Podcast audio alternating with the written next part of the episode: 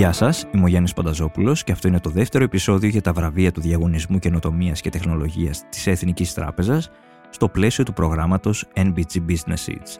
Σήμερα θα ακούσουμε τους υπόλοιπους πέντε νικητές του 12ου διαγωνισμού να μας μιλούν για τις πρωτότυπες ιδέες τους και να μοιράζονται μαζί μας την εμπειρία τους από τη διοργάνωση. Για να μην χάνετε κανένα επεισόδιο από τη σειρά Επόμενος Κόσμος της LIFO, μπορείτε να μας ακολουθείτε στα Google Podcast, στο Spotify και στα Apple Podcast.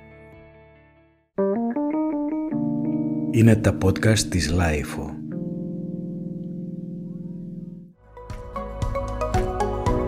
Και οι 10 ομάδες είναι πραγματικά ποιητικές, είναι εντυπωσιακές και φέρνουν λύσεις στους τομείς του fintech, των logistics, των μεταφορών, της υγείας και της αγροδιατροφής.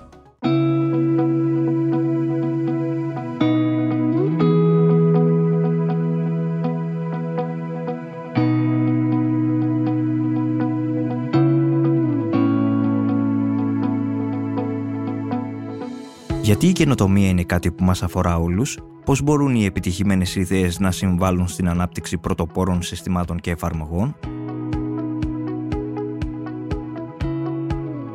Σήμερα θα ακούσουμε τους υπόλοιπους πέντε νικητές του 12ου διαγωνισμού να μας μιλούν για τις πρωτότυπες ιδέες τους και να μοιράζονται μαζί μας την εμπειρία τους από τη διοργάνωση.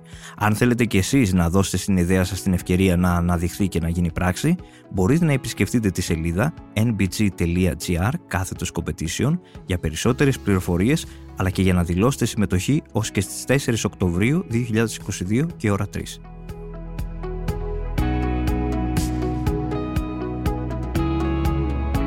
Και τώρα έχουμε μαζί μας τον ε, νικητή του τέταρτου βραβείου του Διαγωνισμού Καινοτομίας και Τεχνολογίας που είναι ο ιδρυτής της ε, εταιρείας Metabio, κύριος Παναγιώτης Κατσαούνης. Πρόκειται για μια πλατφόρμα για ασθενείς, μονάδες υγείας, βιοτράπεζες και ερευνητικά κέντρα με στόχο τη βελτιστοποίηση του κύκλου ανάπτυξης φαρμάκων μειώνοντας έτσι δραστικά το κόστος πρωτογενούς παραγωγής και αυξάνοντας την αξία του βιοδείγματος. Κύριε Κατσαούνη, ευχαριστούμε πολύ που είστε μαζί μας και συγχαρητήρια για τη βράβευση. Ευχαριστώ και εγώ για την πρόσκληση, για τα καλά σας λόγια. Πείτε μας για τους ακροατές μας αυτή η πλατφόρμα που δημιουργήσατε και βραβευτήκατε. Με απλά λόγια τι θα μας λέγατε ότι ε, σίγουρα δραστηριοποιήσετε στον τομέα της βιοτεχνολογίας αλλά πώς συμβάλλει στην καθημερινότητά μας; Ναι, στόχος μας είναι η η βελτιστοποίηση των υπηρεσιών στον κλάδο διαχείρισης βιοδειγμάτων και ο τρόπος με τον οποίο συμβάλλουμε εμείς με την πλατφόρμα ή με τα Bio είναι να εμπλέξουμε όλους τους χρήστες που συμβάλλουν στην ε, εναρμόνιση και στην καταγραφή των δεδομένων, δηλαδή από το νοσοκομείο μέχρι και τον τελικό χρήστη, τον ερευνητή, ακόμα και για τον ίδιο τον ασθενή.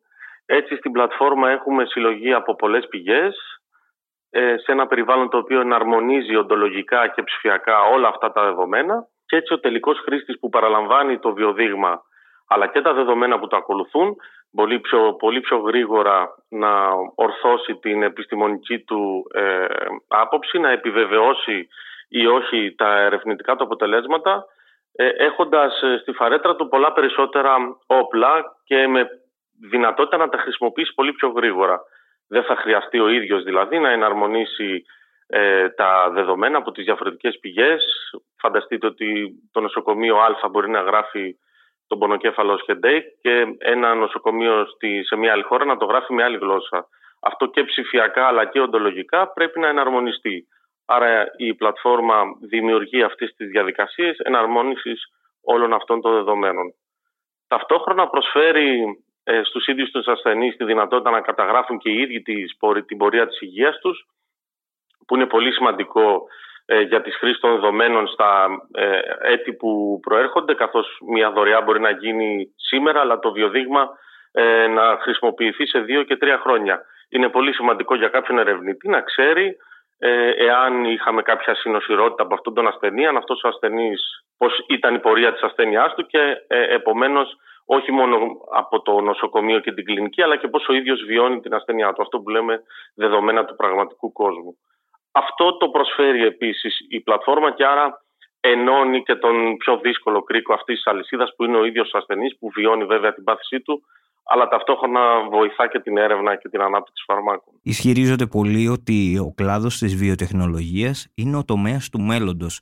Συμφωνείτε με αυτό; Επειδή είστε και γενετιστής από ό,τι γνωρίζω και ασχολείστε με, το, με τις βιοτράπεζες και τα εργαστήρια. Κοιτάξτε, είναι πολύ πρόσφορο το έδαφος στις βιοεπιστήμες ε, καθώς η ανάπτυξη τεχνολογίας μπορεί ε, να αναπτύξει και τις μεθόδους αλλά και τις διαδικασίες με τις οποίες και ερευνούμε αλλά και καταγράφουμε ε, τα αποτελέσματα αυτά των ερευνών. Σίγουρα, επομένως, ε, θα λέγαμε ότι υπάρχει μεγάλο πεδίο ανάπτυξης και επιχειρηματικό αλλά και επιστημονικό.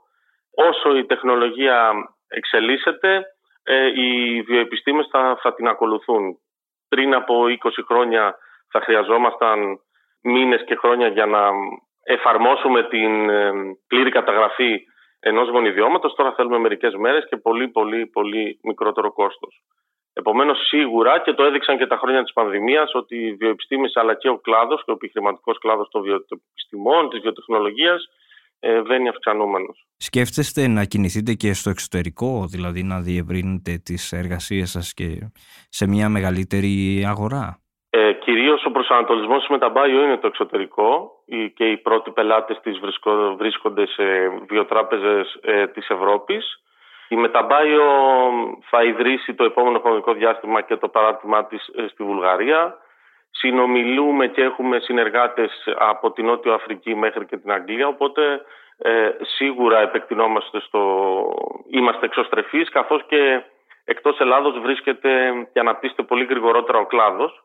Τα χρόνια βέβαια της πανδημίας μας κάνανε και λίγο εξωστρεφείς, ε, κοιτάξαμε και την ελληνική αγορά με στην οποία δημιουργήσαμε σημαντικές συνεργασίες. Όταν ε, ακούσατε ότι λάβατε το, όταν μάθατε ότι λάβατε το τέταρτο βραβείο του διαγωνισμού της Εθνικής Τράπεζας, ποιες σκέψεις κάνατε; Κοίταξε, σίγουρα είναι μια επιβράβευση των δυσκολιών και των προσπαθειών μας, όλη της ομάδας συνολικά. Αυτά τα τέσσερα τελευταία έτη που με μεγάλη ένταση δουλεύουμε για την Μεταμπάιο.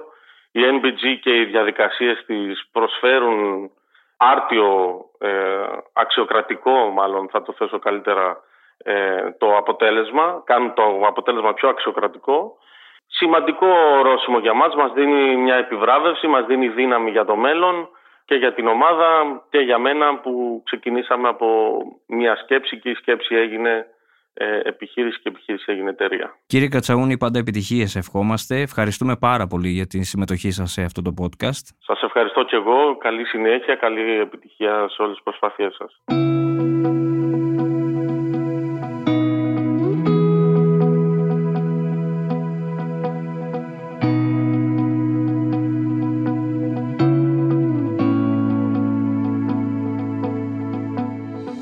Τρίτο βραβείο έλαβε η εταιρεία Aidiplex με χρηματικό έπαθλο 6.000 ευρώ για τη ScolioSense, μια έξυπνη φορητή συσκευή που παρακολουθεί τη θεραπεία της σκολίωσης, μειώνοντας την πιθανότητα χειρουργικής επέμβασης στη σπονδυλική στήλη. Γι' αυτό έχουμε τη χαρά να έχουμε μαζί μας τον CEO της εταιρείας, τον κύριο Χάρη Γερεμτζέ. Κύριε Γερεμτζέ, ευχαριστούμε πολύ που είστε μαζί μας. Γεια σας, σας ευχαριστώ πολύ. Καταρχάς, συγχαρητήρια για την βράβευση. Ήθελα να ρωτήσω, ένα βραβείο είναι πάντα ένα χρήσιμο εργαλείο για τη συνέχεια; Σίγουρα όχι πάντα, αλλά το συγκεκριμένο βραβείο είναι πολύ σημαντικό για εμάς, ε, διότι προέρχεται από την Εθνική Τράπεζα, η οποία στηρίζει έμπρακτα εδώ και πολλά χρόνια startups και το οικοσύστημα των startups, οπότε το συγκεκριμένο βραβείο είναι πολύ σημαντικό για εμάς για τα επόμενα βήματα. Περιγράψτε μας με λίγα λόγια την ιδέα σας. Ουσιαστικά το Scholicens είναι ένα σύστημα το οποίο βοηθάει στην θεραπεία της σχολείωσης ε, αυτό που κάνουμε είναι να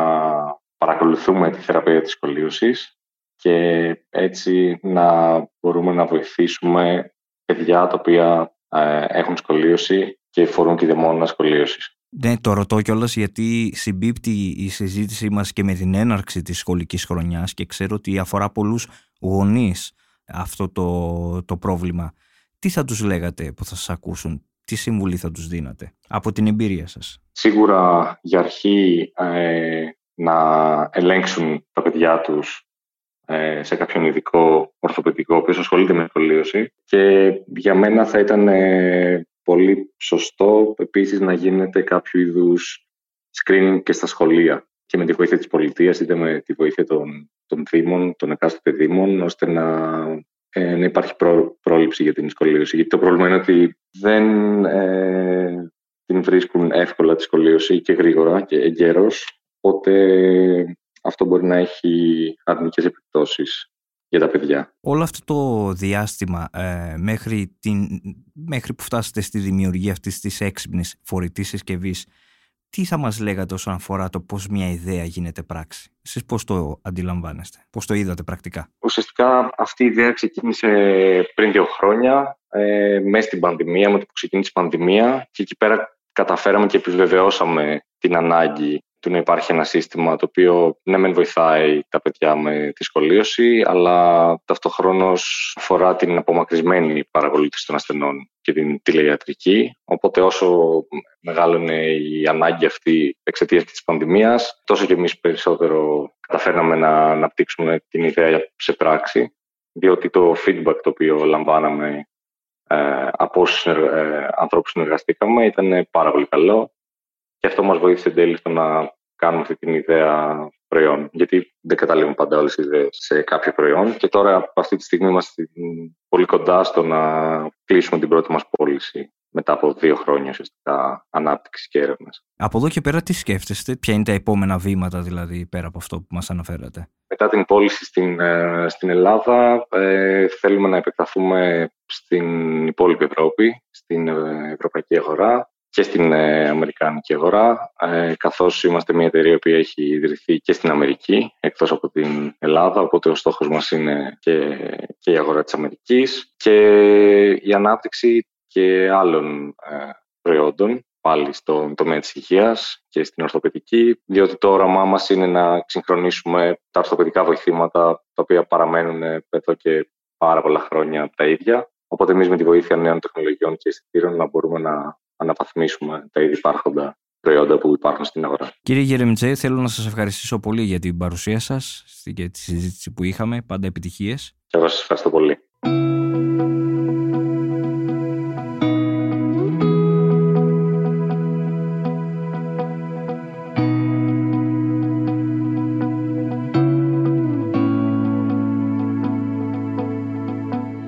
Έχουμε τη χαρά τώρα να έχουμε μαζί μας τον ιδρυτή και διευθύνοντα σύμβουλο της Overview, τον κύριο Αστέριο Κριτικό. Να θυμίσουμε ότι η Overview, εκ του Online Video Interview, είναι μια διαδικτυακή πλατφόρμα διαχείρισης ανθρώπινου δυναμικού, η οποία προσφέρει την ευκαιρία για γρήγορο και εύκολο φιλτράρισμα των υποψηφίων στα πρώτα στάδια αξιολόγησης. Ουσιαστικά, χρησιμοποιώντας την κάμερα και το μικρόφωνο του υπολογιστή, καθιστά μη αναγκαία την παράλληλη ενεργή συμμετοχή υποψηφίων και εργοδοτών και καταγράφει ετεροχρονισμένα κάθε συνέντευξη, παρέχοντας παράλληλα στους εργοδότες τη δυνατότητα βαθμολόγησης, σημειώσεων αλλά και πρόσβασης στα χαρακτηριστικά των υποψηφίων. Κύριε Κριτική, ευχαριστούμε πολύ που είστε μαζί μας. Εγώ σας ευχαριστώ. Και συγχαρητήρια κιόλας ε, για τη βράβευση. Είναι πολύ ενδιαφέρον το κόνσεπτ το δικό σας γιατί νομίζω αφορά όλο τον κόσμο. Πάντα μια συνέντευξη έρχεται να μας αγχώσει. Τι ήταν αυτό που εσάς σας παρακίνησε να καταλήξετε σε αυτή τη διαδικτυακή πλατφόρμα; Πολύ ωραία ερώτηση. Ε, να ξεκινήσω λέγοντας γενικά ότι απευθύνεται σε όλο τον κόσμο, είπατε, και είναι πολύ σωστό για αυτό το hashtag. Γενικά, ο τομέας του ανθρωπίνου δυναμικού ε, θεωρείται ένας από τους βασικότερους θεμελιώδεις, ας πούμε, ε, γιατί ε, διαχειρίζεται ακριβώς το ανθρώπινο δυναμικό. Οποιοδήποτε, οποιαδήποτε θέση εργασίας, είτε είναι από την πιο low έως την πιο senior level θέση εργασίας που μπορεί κάποιος ε, για να δουλέψει, σίγουρα το ανθρώπινο δυναμικό και η διαχείριση του προσωπικού και όλα αυτά παίζουν πολύ σημαντικό ρόλο. Γι' αυτό και η overview. Η overview προέκυψε σαν ε, μία ιδέα η οποία ήρθε μέσα από εμπόδια και είναι και ίσως και η καλύτερη ιστορία έτσι.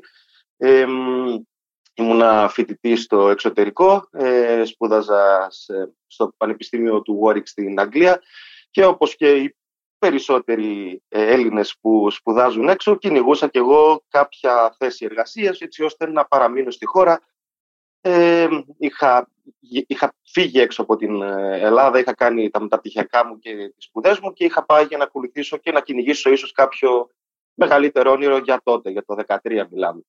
Έτσι ξεκίνησα να κάνω διάφορες αιτήσεις για διάφορες εταιρείες και να ψάχνω να βρω δουλειά και παρατήρησα σιγά σιγά πώς διαμορφωνόταν η όλη διαδικασία της συνέντευξης και ποια ήταν τα προβλήματα που προέκυπταν από αυτή τη διαδικασία. Και σιγά σιγά μπόρεσα και έστησα στο μυαλό μου έτσι ένα πλάνο με το πώς θα μπορούσε να αλλάξει και να πλουστοποιηθεί η όλη διαδικασία για να γίνει ίσως και πιο εργονομική και πιο ποιοτική και πιο διαφανής και όλα αυτά.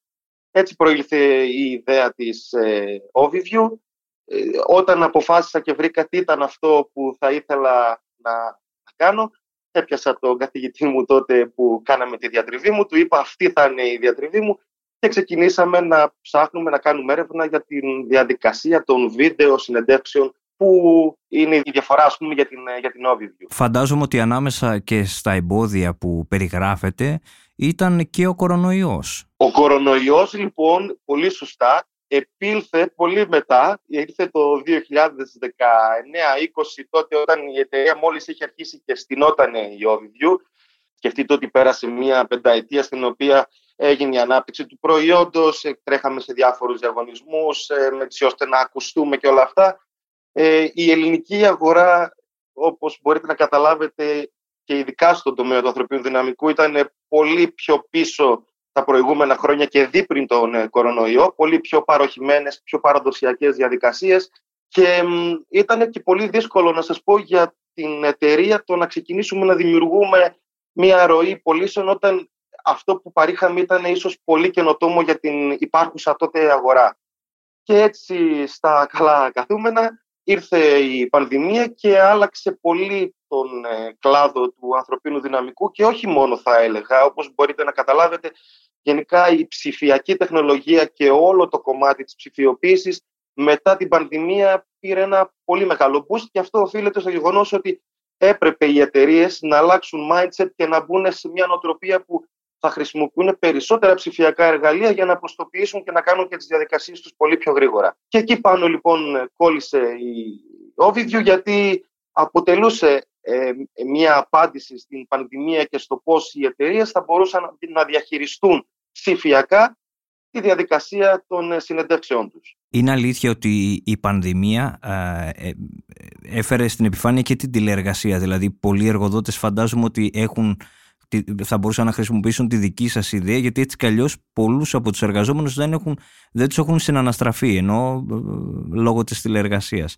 Από εκεί και πέρα, αυτό που θέλω να ρωτήσω είναι ο αντίλογος. Μπορεί μια διαδικτυακή πλατφόρμα να αντικαταστήσει την ανθρώπινη επαφή; Πολύ καλή ερώτηση και αυτή. Ε, θα σας πω, γενικά όλα αυτά τα εργαλεία που είναι παρόμοια με την Overview και όχι μόνο τέτοια εργαλεία για το ανθρώπινο δυναμικό, αλλά γενικά ε, οποιοδήποτε εργαλείο παρέχεται σε μια εταιρεία και θα μιλήσω για την Overview για να το κάνουμε και πιο απλό, δεν είναι ένα εργαλείο το οποίο θα απαλείψει τελείως την ε, ε, ανθρώπινη επαφή και τη διαζώσης επαφή και συνέντευξη ενός εργοδότη.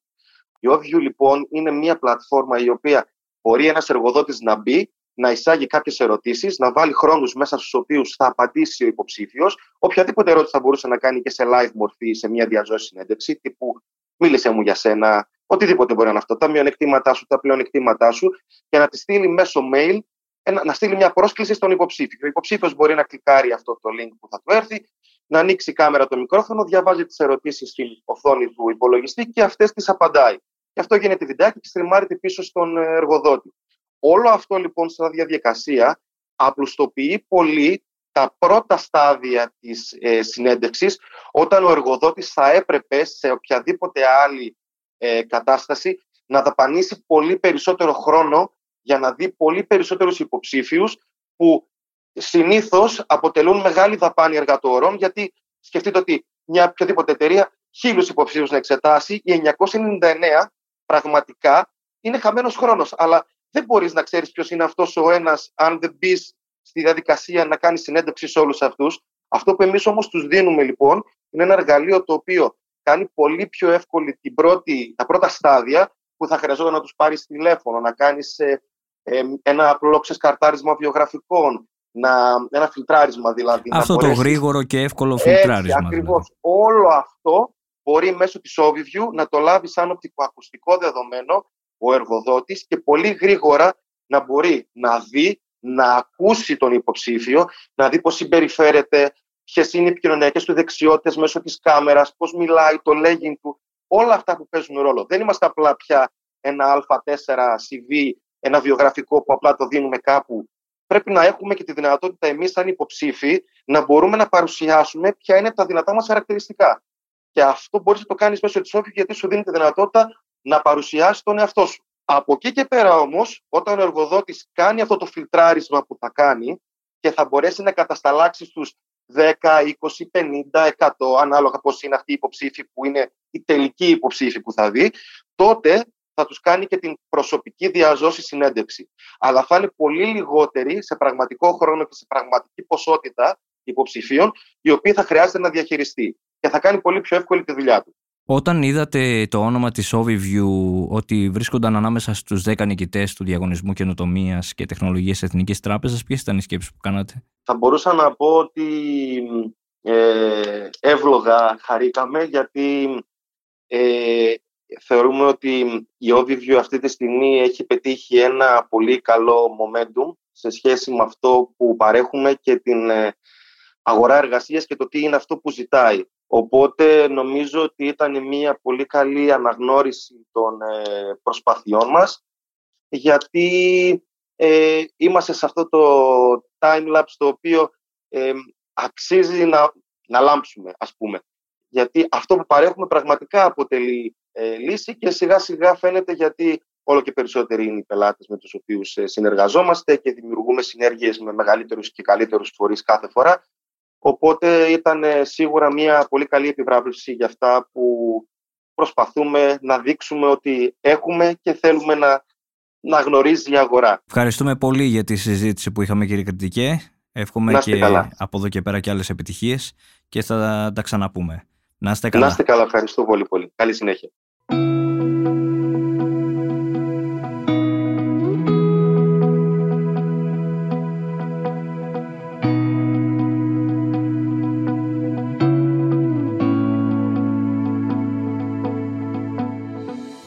Έχουμε μαζί μας τον ιδρυτή και διαχειριστή της Sip Lemon, τον κύριο Γιώργο Ζαχαρτζή. Η Sip Lemon, να θυμίσουμε ότι είναι μια πλατφόρμα διαχείρισης αποστολής δεμάτων. Ουσιαστικά η πλατφόρμα έχει συνδεθεί με τις εταιρείες Courier και βοηθάει τους χρήστες με εύκολο και γρήγορο τρόπο να επιλέξουν το καλύτερο τρόπο για να στείλουν το δέμα τους. Ουσιαστικά, συγκρίνοντας τιμές, χρόνους παράδοσης και αξιοπιστία, ε, δίνουν τη δυνατότητα με λίγα κλικ να ολοκληρωθεί όλη η διαδικασία της έκδοσης του voucher και το ραντεβού με τον courier. Κύριε Ζαγαρτζή, ευχαριστούμε πολύ που είστε μαζί μας. Εγώ ευχαριστώ για την πρόσκληση. Εσείς ασχολείστε με το e-commerce, δηλαδή με την υγιή ανάπτυξη του e-commerce. Πώς μπορούμε να το πετύχουμε αυτό, τι δείχνει η εμπειρία σας με τον online καταναλωτή, αλλά και γενικά με την πλατφόρμα που διαχειρίζεστε; Πολύ ωραία ερώτηση. Λοιπόν, το e-commerce αναπτύσσεται όσο καλύπτει τις ανάγκες των καταναλωτών. Όσο λοιπόν προσφέρει υπηρεσίες και προϊόντα τα οποία η αγορά θέλει, ε, αυτό το βοηθάει να αναπτυχθεί. Για να γίνει αυτό, τα e-shops χρειάζονται εργαλεία. Εργαλεία τόσο για την ε, οργάνωσή τους, για να μπορούν να ανταποκρίνονται στις παραγγελίες τους, να το πω έτσι, να μπορούν να τρέχουν λοιπόν τις διαδικασίες πιο γρήγορα, έτσι ώστε από την ώρα που θα μπει μια παραγγελία μέσα, η διεκπαιρέωση, η ολοκλήρωσή της να γίνει στο μικρότερο χρονικό διάστημα αυτός είναι ο ένας τρόπος, να βελτιώσουν λοιπόν το operation τους. Και ο δεύτερος τρόπος είναι να δώσουν στον καταναλωτή περισσότερα εργαλεία να μπορεί να διεκπαιρεώσει και αυτό στην παραγγελία του πιο γρήγορα. Δηλαδή το έξυπνο καλάθι που λέμε, να μπορούν στο checkout να τρέξουν κάποια πράγματα πιο γρήγορα. Εμείς λοιπόν βοηθάμε τα e-shops και στα δύο κομμάτια. Τους βοηθάμε τόσο στο να παίρνουν αποφάσεις γύρω από την, αποστολή, από την αποστολή των δεμάτων, γιατί αυτό είναι το, το δικό μας το, το core business, πώς μπορείς να βρεις τον καλύτερο τρόπο να στείλεις το δέμα σου, να βγάλεις την ετικέτα πιο γρήγορα, γενικώς να τρέξεις όλες τις διαδικασίες του operation πιο γρήγορα. Και το άλλο κομμάτι είναι πώς μπορείς να δώσεις εργαλεία και στον καταναλωτή σου. Και εδώ, αν θέλετε, μπορώ να σας πω μερικά πράγματα που κάνουμε έτσι λίγο διαφορετικά, αν θέλετε. Με χαρά. Ο ένας τρόπος είναι να πάμε στο checkout και να ρωτήσουμε τον καταναλωτή πώς θα ήθελε να του σταλεί το δέμα. Δηλαδή, ε, να μην του πεις ότι θα σου στείλω με courier, θα το έχεις σε τρεις μέρες, να του δώσεις επιλογές. Δηλαδή, μπορεί κάποιος να είναι κατευθυμένο να πληρώσει ε, για να του σταλεί μέσα στη μέρα το δέμα, να το έχει σε δύο ώρες, αν μπορεί να το υποστηρίξει το e-shop. Ή να το έχει αύριο το πρωί σε 9 ώρα το πρωί, δηλαδή να το έχει πιο γρήγορα. Ή μπορεί κάποιος να προτιμήσει να του σταλεί με locker. Δηλαδή να μην πάει σε. Ε, να μην το στείλει με courier, να του το στείλει στο πιο κοντινό locker. Το οποίο είναι κάτι που επίσης γνωρίζει τεράστια ανάπτυξη στην Ελλάδα. Οπότε γενικώ ρωτάμε τον καταναλωτή πώς θα ήθελε να του σταλεί το δέμα. Έτσι, πάμε στο checkout λοιπόν και ο καταναλωτής επιλέγει τον τρόπο αποστολής. Αυτός είναι ένας τρόπος να βελτιώσουμε το experience του πελάτη. Ένας άλλος τρόπος είναι να βελτιώσουμε την ευκολία με την οποία γίνονται οι επιστροφές. Δηλαδή, σκεφτείτε ότι ένα στα τρία δέματα που αγοράζετε θα επιστραφεί ή ένα στα τέσσερα, ανάλογα το είδος. Οπότε θέλουμε διαδικασίες και αυτοματισμούς ώστε αυτή η, να γίνει, αυτό να γίνει εύκολα για τον καταναλωτή. Δηλαδή, με λίγα κλικς να μπορεί να κάνει ό,τι χρειάζεται και να δει το courier να το παραλαμβάνει και να το επιστρέφει. Δηλαδή, γενικώς να αυτοματοποιήσουμε ό,τι έχει σχέση με τις επιστροφές. Να το κάνουμε πιο εύκολο για τον καταναλωτή. Όχι, όχι, υπάρχουν και άλλα εργαλεία όπως είναι τα tracking notifications, δηλαδή να μπορούμε να κρατάμε τον καταναλωτή ενήμερο για την πορεία του δέματος. Ε, Κάποιες εταιρείες δίνουν και πρόσβαση σε telematics, οπότε μπορείς να δεις με μεγαλύτερη ακρίβεια το που βρίσκεται ο οδηγός. Δηλαδή να μην είναι ότι θα το λάβει σε τρεις μέρες το δέμα, είναι ότι θα το λάβει σήμερα μεταξύ δύο και τρεις. Ε, και να έχει και χάρτη ακόμα να μπορείς να δεις τον οδηγό να πλησιάζει. Εν πάση περιπτώσει, κάθε εταιρεία courier είναι λίγο διαφορετική. Εμείς θέλουμε να βγάλουμε στην επιφάνεια τις ε, δυνατότητες που έχει κάθε εταιρεία courier ε, και να βοηθήσουμε ε, και τις εταιρείες courier να διαφοροποιήσουν το προϊόν τους, γιατί είναι μια αγορά που έχει γίνει commoditized. Έτσι. Δηλαδή, ε, και δεν είναι όλες οι εταιρείες courier ίδιες. Υπάρχουν σημαντικές διαφορές μεταξύ τους και στην τεχνολογία που χρησιμοποιούν. Και θέλουμε ο καταναλωτής να νιώσει άνετα με τις online αγορές του, να μπορεί να παραγγέλνει ε, γνωρίζοντας ότι αν χρειαστεί να το επιστρέψει, μπορεί να το κάνει πολύ εύκολα. Και γενικώς να νιώσει άνετα με τις αγορές του ε, με, με, με, όποιο τρόπο τέλος πάντων ε, μπορεί να γίνει αυτό. Από track notification, επιστροφές, επιλογές στο checkout κτλ. Η πανδημία, φαντάζομαι για εσά, λειτουργήσε από ένα μεγάλο πρόβλημα σε μια ευκαιρία, γιατί πολλοί κόσμος είδαμε ότι στράφηκε έτσι κι αλλιώς στι εταιρείες ε, στις πλατφόρμες διαχείρισης αποστολή δεμάτων. Λοιπόν, η, η πανδημία, πολύ σωστά, έστρεψε πολύ κόσμο στις online αγορές και έβγαλε στην επιφάνεια, ε, να το πω έτσι, τα δυνατά και τα δύνατα σημεία των εταιριών courier. Δηλαδή, βγήκε στην επιφάνεια αφενός η εξάρτηση που έχει το e-commerce από τις εταιρείες courier.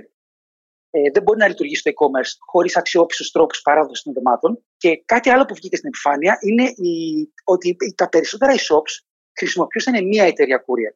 Άρα είχαν, αν θέλετε, ένα μεγαλύτερο βαθμό εξάρτησης από έναν στρατηγικό συνεργάτη. Αυτό λοιπόν που βγήκε είναι ότι πλέον τα e-shops θέλουν να συνεργάζονται με περισσότερες από μία εταιρεία courier. Ε, και για να μην εξαρτώνται, από, από έναν συνεργάτη μόνο, αλλά και γιατί έχουν καταλάβει ότι κάθε εταιρεία έχει και κάποια διαφορετικά χαρακτηριστικά, κάποια δυνατά και αδύνατα σημεία να τα πούμε. Οπότε μπορεί κάποιος να είναι πιο οικονομικός, αλλά κάποιος άλλος να είναι πιο γρήγορος. Οπότε ε, ήρθε στην Ελλάδα, αν θέλετε, και ήρθε για να μείνει, πιστεύουμε εμείς, το multi-carrier shipping. Δηλαδή να δουλεύεις ταυτόχρονα με πολλαπλές εταιρείες courier. Και εκεί ήρθαμε εμείς, αν θέλετε, να δώσουμε τη λύση μέσα από ένα κεντρικό διαχειριστικό σύστημα να δουλεύει ο e-commerce manager παράλληλα με πολλαπλές εταιρείες courier. Τι σηματοδοτεί για εσάς αυτό το βραβείο, κλείνουμε με αυτό. Για μας σηματοδοτεί ένα validation, συγγνώμη για την αγγλική λέξη, αλλά αυτή είναι η καλύτερη που μπορώ να σκεφτώ αυτή τη στιγμή, ότι αυτό που έχουμε χτίσει ε, προσφέρει σημαντική αξία στους ανθρώπους του e-commerce και το e-commerce αλλάζει.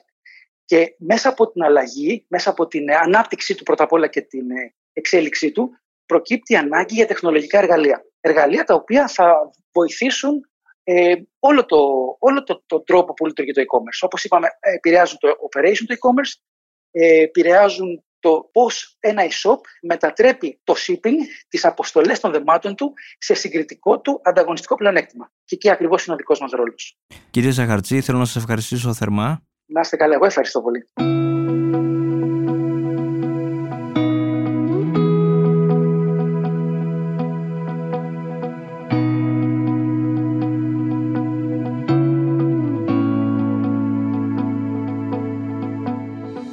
Cognitive Plus είναι μια προηγμένη λύση ανάγνωσης και ανάλυσης νομικών κειμένων και εγγράφων που μπορεί να επιταχύνει τη διαδικασία εξαγωγής και να βελτιώσει την ανάλυση των εγγράφων, δίνοντας τη δυνατότητα σε επαγγελματίες και επιχειρήσεις να επιτύχουν ταχύτερη και καλύτερη λήψη αποφάσεων.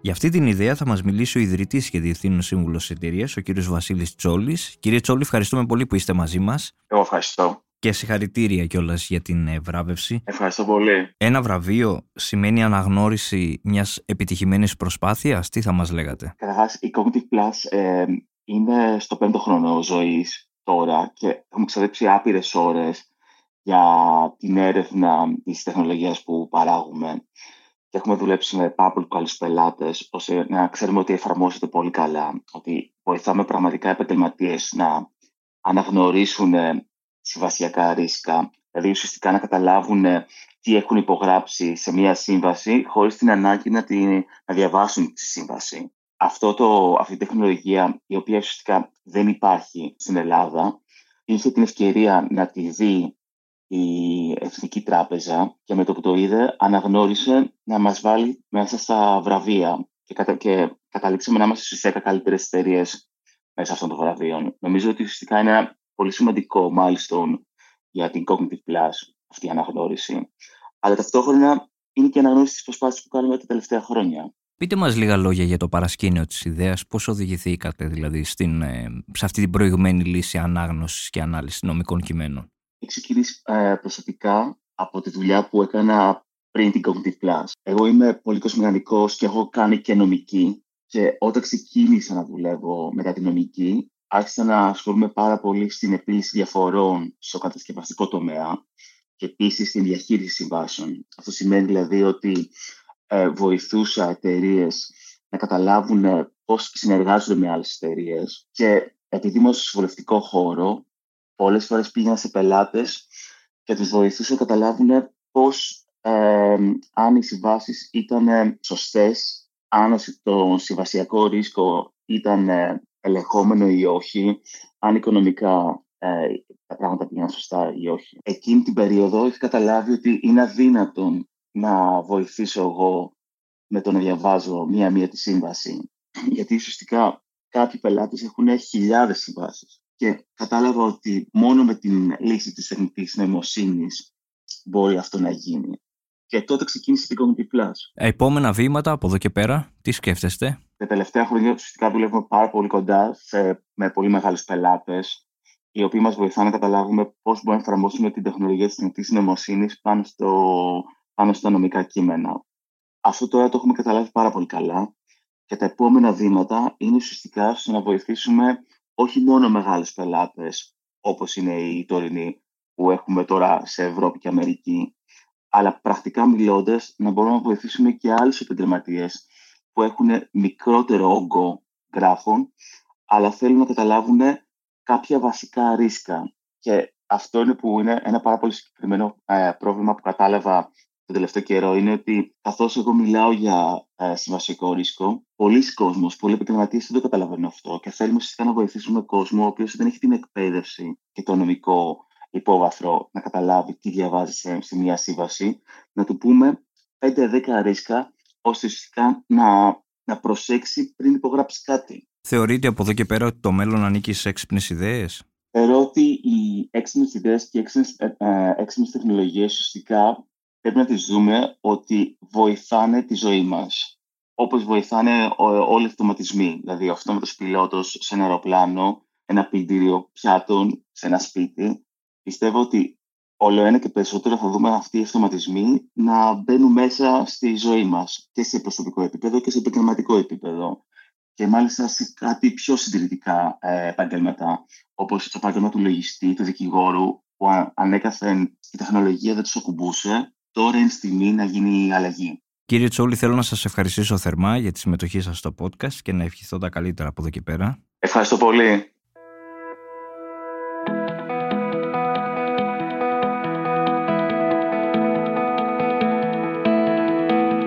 Με το δεύτερο επεισόδιο που ακούσαμε ολοκληρώθηκε η σειρά των podcast για το διαγωνισμό καινοτομίας και τεχνολογίας NBG Business Seats της Εθνικής Τράπεζας. Η Εθνική Τράπεζα συνεχίζει να στηρίζει τις νέες καινοτόμες επιχειρήσεις και αυτή την περίοδο βρίσκεται σε εξέλιξη ο 13ο διαγωνισμός. Ακούγοντας τους 10 νικητές του προηγούμενου διαγωνισμού να μοιράζονται μαζί μας την εμπειρία τους, μπορείτε και εσείς να είστε ένας από αυτούς. Αν έχετε μια πρωτότυπη ιδέα, μπορείτε να επισκεφτείτε τη σελίδα www.nbg.gr κάθετος competition για να αντιλήσετε περισσότερες πληροφορίες και να υποβάλλετε την πρότασή σας έως και τη Δευτέρα 4 Οκτωβρίου στις 3. και η επόμενη ιδέα που θα ξεχωρίσει μπορεί να είναι δική σας. Για να μην χάνετε κανένα επεισόδιο της σειράς Επόμενος Κόσμος της LIFO, μπορείτε να μας ακολουθείτε στα Google Podcast, στο Spotify και στα Apple Podcast. Είναι τα podcast της LIFO.